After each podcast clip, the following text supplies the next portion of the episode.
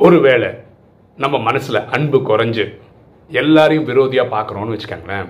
நம்ம எவ்வளோதான் படிச்சிருந்தாலும் நம்மகிட்ட எவ்வளோதான் செல்வம் இருந்தாலும் எவ்வளோதான் வசதி வாய்ப்பு இருந்தாலும் நம்ம வாழ்க்கை வந்து ஒரு சுவாரஸ்யம் இல்லாத ஒரு சோகப்படம் மாதிரி இருக்கும். அதனால் நம்ம எல்லார்கிட்டையும் அன்பு பாராட்டுவோம் நம்ம வாழ்க்கையை சிறப்பாக வச்சுப்போம். எண்ணம் போல் வாழ்வு.